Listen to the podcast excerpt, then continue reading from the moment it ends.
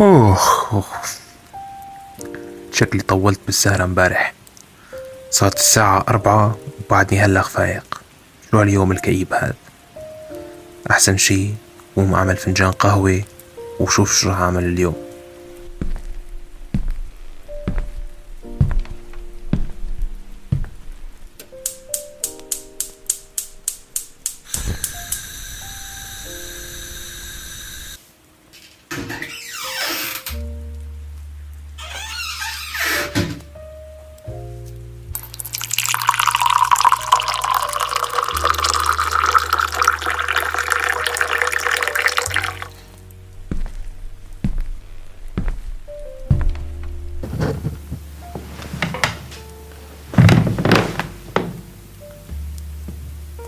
توفيق. من مكة، أرابيا. نقف يا أخي الكريم، أنا لك هذا الإنسان. سوف نلتقي. وذكر الخط. إسرائيلي. غزة، فلسطين. شكله اليوم كمان ما في شي على الراديو. أحسن شي قوم كفي الكتاب اللي كنت عم بقراه. شو كان اسمه؟ إيه، أثر الفراشة.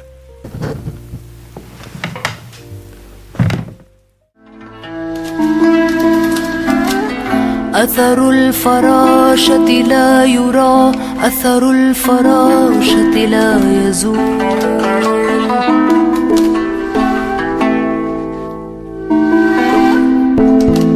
هو جاذبية غامض يستدرج المعنى. شو يعني تأثير الفراشة؟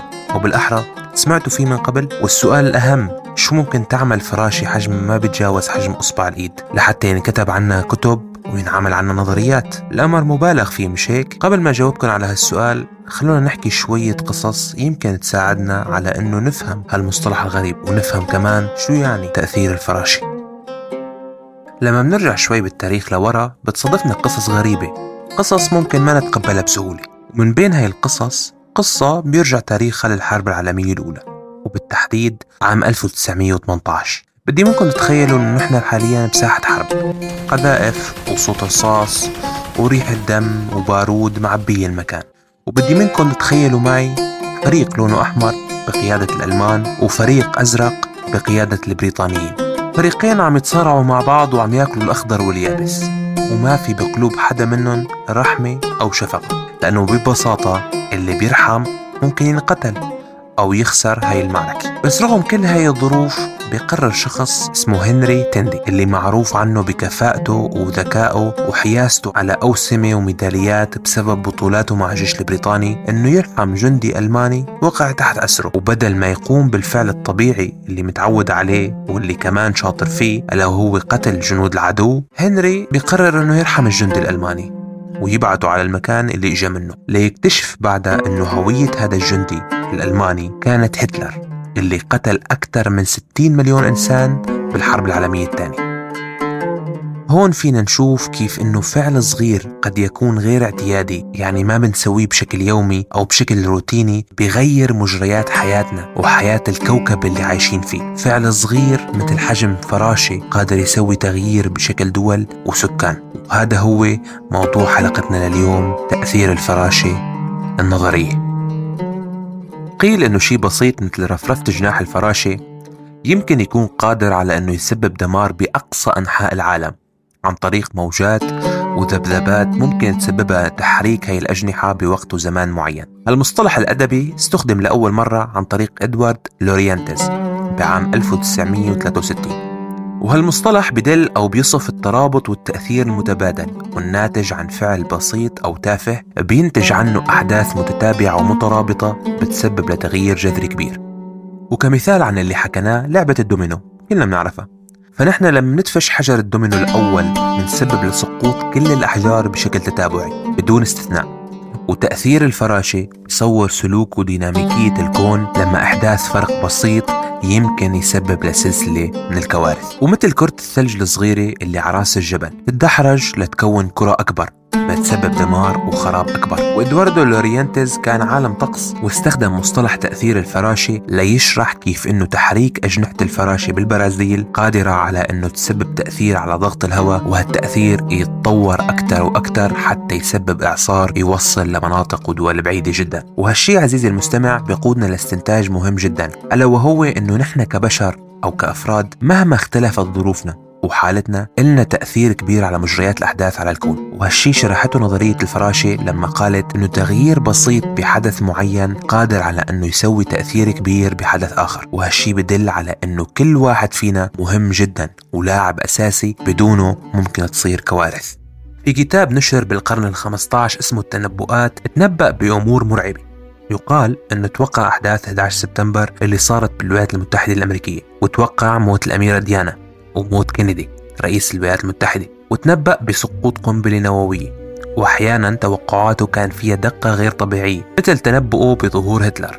وكل هالأمور تسمى بعلم النفس بالانحياز الإدراكي المتأخر، وأغلبية كلام الكتاب بالأصل ما كان منه أي استفادة، لأنه معرفة أمور وتنبؤات غير دقيقة ما بتأدي لتغيير أي شيء. ومن كل ما سبق، نظرية الفراشة قائمة على مفهوم السببية، يعني لكل فعل ردة فعل. فمثلا لو وقع الكتاب رح تقول إنك حركت إيدك بالغلط ولمست رف الكتاب ووقعت الكتاب. وإذا تعمقنا بالموضوع أكتر رح نشوف إنه السبب ممكن يكون إنه طفل صغير عم يركض تجاهك حرك إيده ووقع الكتاب. وإذا رحنا أعمق وأعمق بسبب السبب منلاقي إنه الطفل شاف حشرة وخاف منها، لهيك ركض باتجاهك ووقع الكتاب. وبهيك بتكون فكرة السببية بترجع كل شيء لسببه، ولما منرجع لأصل السبب منرجع لنوصل لبداية الكون. وفي جملة قريتها لعالم فرنسي مشهور بيقول فيها: قد نعتبر أن الحالة الراهنة للكون هي أثر ماضينا وسبب مستقبلنا. وبحسب هاي الجملة اللي قالها هذا العالم بنستنتج انه لو عرفنا ماضي الكون والعوامل المؤثرة فيه بالوقت الحالي فرح نعرف مكانه ومستقبله بعد هيك، لانه الماضي سبب المستقبل، وهذا اللي بيأكد مفهوم الحتمية. هلأ اكيد عزيزي المستمع انت فتت بالحيط مثل ما انا فتت فيه قبلك وانا عم اكتب نص هالحلقة، ولكن بدي منك تكب كل شيء ورا ظهرك وتركز معي بالفقرة التالية، لأنه فيها معلومات رح تثير فضولك. إذا رح أعطيك مثال يلخص لك نظرية الفراشة ما رح لاقي مثال أحسن من حادثة اغتيال ولي عهد النمسا. فبسبب دخول سيارة ولي عهد النمسا بالحي الخطأ بالوقت الخطأ تم اغتياله، ولما تم اغتياله بسبب هذا الغلط الصغير من قبل سائق سيارته صارت الحرب العالمية الأولى، وتم قتل أكثر من 5 مليون إنسان بهاي الحرب. وكمان بهاي الحرب خسرت ألمانيا، وبسبب خسارة ألمانيا صعد الحزب النازي ليحكم البلاد، وبسبب الحزب النازي صارت الحرب العالمية الثانية اللي مثل ما ذكرنا مات فيها أكثر من 60 مليون إنسان. وبسبب هاي الأحداث استغلت الحركة الصهيونية الحرب العالمية الثانية لحتى تبرر احتلالها لفلسطين. وإذا شفنا الموضوع بعدسة أكبر بنشوف إنه العالم كله انقسم وتغير، وصار في قطبين،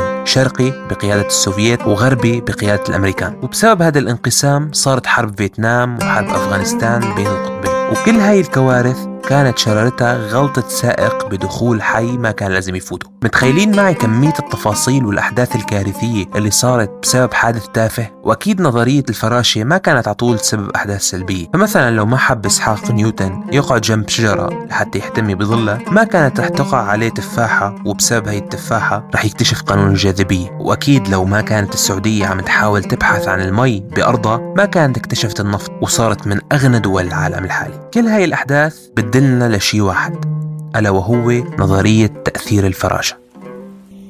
إيه يا سلام، شو هالكتاب هاد، والله شي حلو. يعني هلق بفهم من اللي قريته إنه إذا بحرك كاسة المي اللي حدي ممكن يصير شي ما كنت حاسب له حساب. فعلا هلق وضحت لي كتير أمور، بس يلا ما علينا، خليني أقوم ألبس، شكله الجو صحي وصار فيني أطلع أشتري غراض للبيت، ما بدي أسمع لي شي كلمة هلق، وإن شاء الله ما أعمل لي شي شغلة أو أنسى لي شي غرض. قوم المدام تطبق علي نظرية الفراشة ونام برات البيت. وانتو ايه انتو روحوا فكروا باللي حكينا فيه اليوم، وخبروني بالتعليقات إذا صار معكم حدث مرتبط بنظرية الفراشة. كان معكم عدي من بودكاست عبقور، إلى اللقاء بحلقة جديدة. لك إيه صح، قبل ما أنسى ما تنسوا تشتركوا بمنصاتنا على سبوتيفاي وأبل بودكاست وأنغامي وعلى جميع منصات التواصل الاجتماعي. يلا سلام.